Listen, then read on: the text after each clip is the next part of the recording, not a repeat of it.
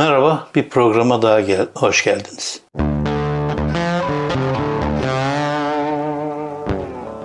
Bugün üzücü bir haberden bahsedeceğim. Ee, tabii sizin için ne kadar üzücü onu bilemem ama benim için üzücü. Çünkü mesleğimle ilgili bir şey. Sayın Demirören'den bahsedeceğim. Demirören Holding'in e, sonuçta bir e, gazetenin patronu. Ben de gazeteciyim. E, hiçbir zaman orada çalışma olanağım olmasa bile. Ha Demirören gazeteci mi? Hayır değil. Olması gerekmiyor. Ne, ne, Nebati ekonomist mi?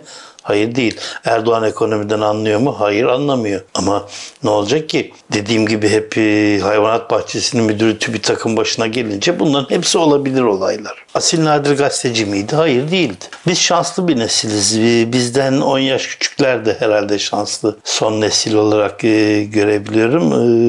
Çünkü bizim patronlarımız gazeteciydi.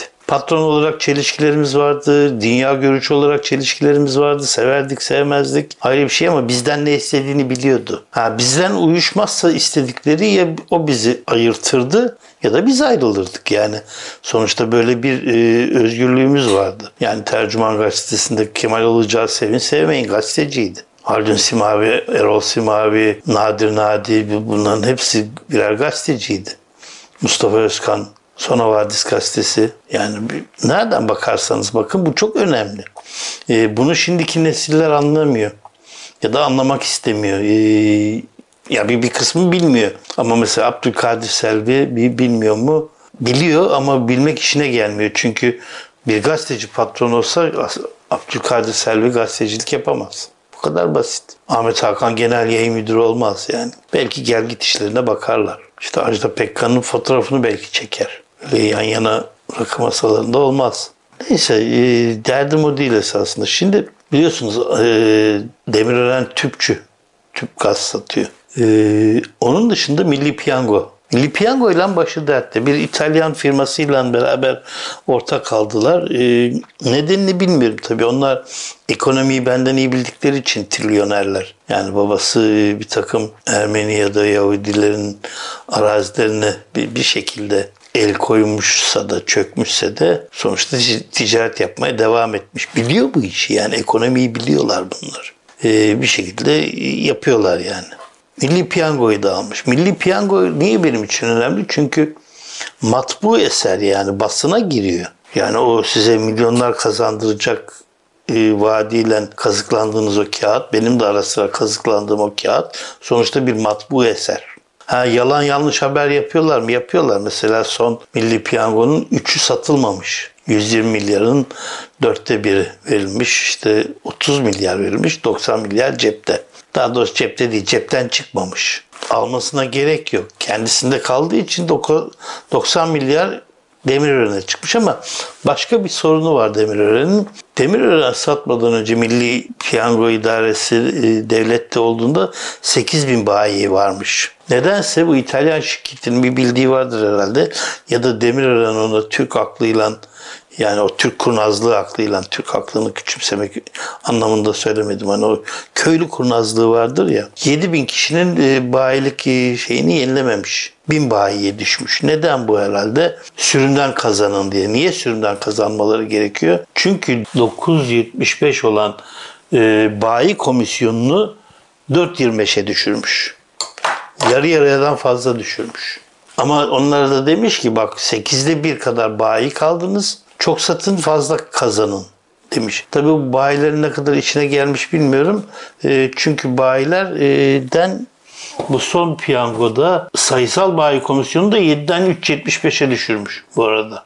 Bin bayiden sadece 460'ı bilet satışı, satışı yapmış yılbaşında. Yarısından azı satış yapmamış. Neden? Çünkü biletler e, pahalı ve milletin alacağını bilmiyorlar. Satın aldığınız biletin satamadıkları sizin cebinizde kalıyor. Ne kadar çıkacak çıkmayacak, e, yüzde kaçı çıkacak bilmiyorlar. Karın büyük bir kısmının cepte kalacağı varsayımıyla onlara çıkan tamamını karşılamayacağı için zarar etme varsayımıyla herhalde böyle düşünüyorum ben. Ekonomist değilim sonuçta. E, Nebati kadar bilemem. Almamışlar. Tabii az bilet satılmış. Demirören buna çok üzülmüş ama bunun bir çözümü var. Şimdi e, nasıl yolda gidiyoruz biz? Arabamız yok bisikletimiz yok falan filan ama yolda gidiyoruz. O devletimizin bize yaptığı yolda duble yollarda gidiyoruz ya. Eskiden gidebiliyor muyduk? Ben şimdi 65 yaşındayım. Ee, 20 yıl desek bu iktidara 45 yıldır yol yoktu AKP'den önce yol yoktu. O yüzden e, şimdi yolların hakkını vermemiz lazım. Nedir? Arabayla geçmediğimiz yollara, köprülere para veriyoruz ya. Şimdi bu da yolda yürürken bilet alıyorsun. O yolda devlet yapmış. Yani Erdoğan yapmış. Bayiliği de Erdoğan vermiş. Verdiği adam da Erdoğan'ın adamı zaten. O zaman ben niye onun e, satmadığı bileti ödemiyorum? Diyelim ki e, yuvarlak hesap konuşacağım. Tabii rakamlar küçük gelmesin size. Diyelim ki e, her piyangoda bin tane bilet basıyorsun. 300 tane satıyorsun. Bu zarar çünkü matbaası var bunun.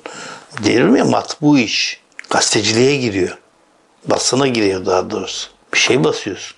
Bunu e, 300'ünü satarsan zarar. Ya da tapya olursun. Kitapçılık yaptığım için yani yayıncılık yaptığım için oradan biliyorum. Bin kitabın 300'ü maliyeti kurtarır. 300'ünü yatırma yaparsın. 300'ü de kardır.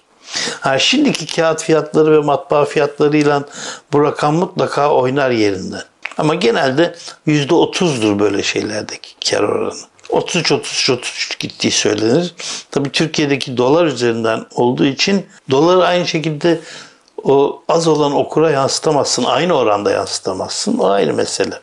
Şimdi matbu dediğimiz bu. Peki niye zarar etsin? Devleti bir yükten kurtarmış olan Demirören niye zarar etsin? Ben onun her bin baskı Milli Piyangosu'nun 700'ünü garanti etmek zorundayım devlet olarak. Yoldan geçen onu ödemeli. Almıyor mu? O onun sorunu. Alsaydın. Hani devlet diyor ya bana araba alsaydın da geçseydin. Ben sana yol yaptım mı? Ben sana araba fabrikaları kurdum mu? Yerlisini de yapıyor muyum? Alma diyor muyum? Faşizm mi var yani? Alma da demiyorum. Sen anarşistlik ve teröristlik yapıp almıyorsun. Ne araba alıyorsun ne bir piyango alıyorsun. E ne yapacak bu adam? Ben şimdi devlet olarak bunu geri alsam bu zararı ben nasıl karşılayacağım? Bir şekilde karşılayacağım. O zaman o karşılayacağım garanti ise o karşılayacağım parayı ben Demirören'e vermeliyim. Ekonomi böyle bir şey. Nebati bunları duyar mı dinler mi bilmiyorum. Ben beni örnek alır mı bu söylediğimi? Çünkü Nebati demiş ki artık kur sorunumuz yok demiş. Kur yapıyor esasında. Yani bu kur meselesi çok ilginç bir şey. Biz e, ne yapıyoruz? 265 milyar dolar insanların ceplerinde dolar var. Bunun 100 milyarı işverene ait. Haklıdır. Dolar üzerinden Türk parasının bir değeri olmadığı için dolar üzerinden ham madde alıyor. Tamam. 165 milyar halkın cebinde. Bu 165 milyarın diyelim ki 100 milyarı da zenginlerin. Diyelim ki 35 milyarı da orta hallilerin. 30 milyarı orta halin altındakilerin cebinde. Yıllar önce şair ve öykücü Hulki Aktunç bana şey demişti. Tansu Çiller zamanıydı. Ahmet bir ortaokul öğrencisi babasından aldığı ya da annesinden aldığı harçlığı döviz bürosuna gidip bozduruyorsa, dolara çeviriyorsa bu ülkenin ekonomisi adam olmaz demişti. Şimdi kur farkını o zaman söylemişti bana Hulki Aktunç. Kitap gibi bir cümle. Bu kadar ne, nasıl böyle bu hale geldik, neden, ne oldu, sonuçları ne olacak işte. Bu olur. Yani ortaokul öğrencisi benden aldığı harçlığı oğlum ya da kızım dolara çeviriyorsa sorun bende değildir. Sorun ülkenin ekonomisini yönetemeyen devletindir. Hele oraya e, siyasal mezunu birisine ekonomist olarak başına getirirsen iyice beterdir. Bir de ekonomi kitabını yazdım deyip Türkiye'yi bataklığa sürükleyen Erdoğan iktidarın başındaysa, ekonomi başındaysa iyice betersin. Yani o bunun sonucu budur. Ha şimdi ne yapıyor o 35 milyar ya da 30 milyarlık fakir halk? Fakirliğin içerisinde bir parça kendini toparlayabilmek için dolara yatırıyor parasını. 18'e çıkmışken çok seviyor bu AKP hükümetini. 11'e düştüğünde, ona düştüğünde demokratik bir şekilde isyan ediyor. Evet, demokratik isyan budur. Oysa onu aldıkça 7 lira 10 kuruş olan doların yavaş yavaş 9'a, 10'a, 11'e, 12'ye, 18'e çıktığının farkında değil. Çıkmasına yardımcı olduğunun farkında değil. De bankaya yatırsa amenna. Bankaya da güvenmediği için bankaya yatırmıyor. Dolar varımsı da yokumsu. Aynı şey gibi işte yani benim geçmediğim köprüyü ödediğim para gibi. Varımsı da yoğumsu var. Ama benim için yok. Piyango da öyle şimdi.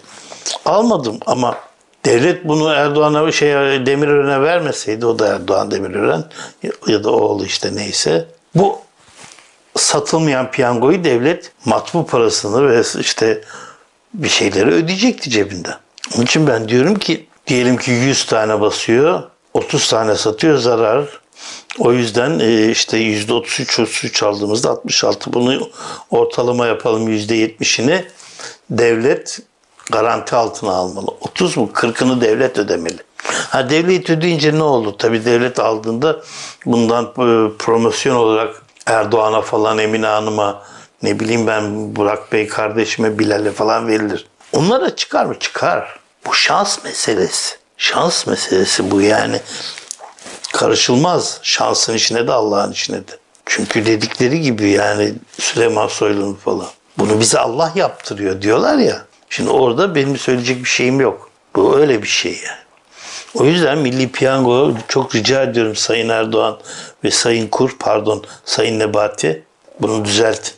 Yani Demirören e, benim gibi kasteci olmasa bana ne derim yani. Sadece tüpçü kalsa tüp kas teci. Hı, tüp gazeteci valla. Tam tam uydu bak. Bu, bunu sevdim işte. Evet. Üzücü haber ama gene de sizi biraz bugün mutlu edeyim dedim. Ya hep sıkıcı sıkıcı böyle ne bileyim ben. Bana da daral geldi ya. Bak şimdi güneş de açmış keyifli keyifli gideceğim. Bir dahaki programda görüşmek üzere.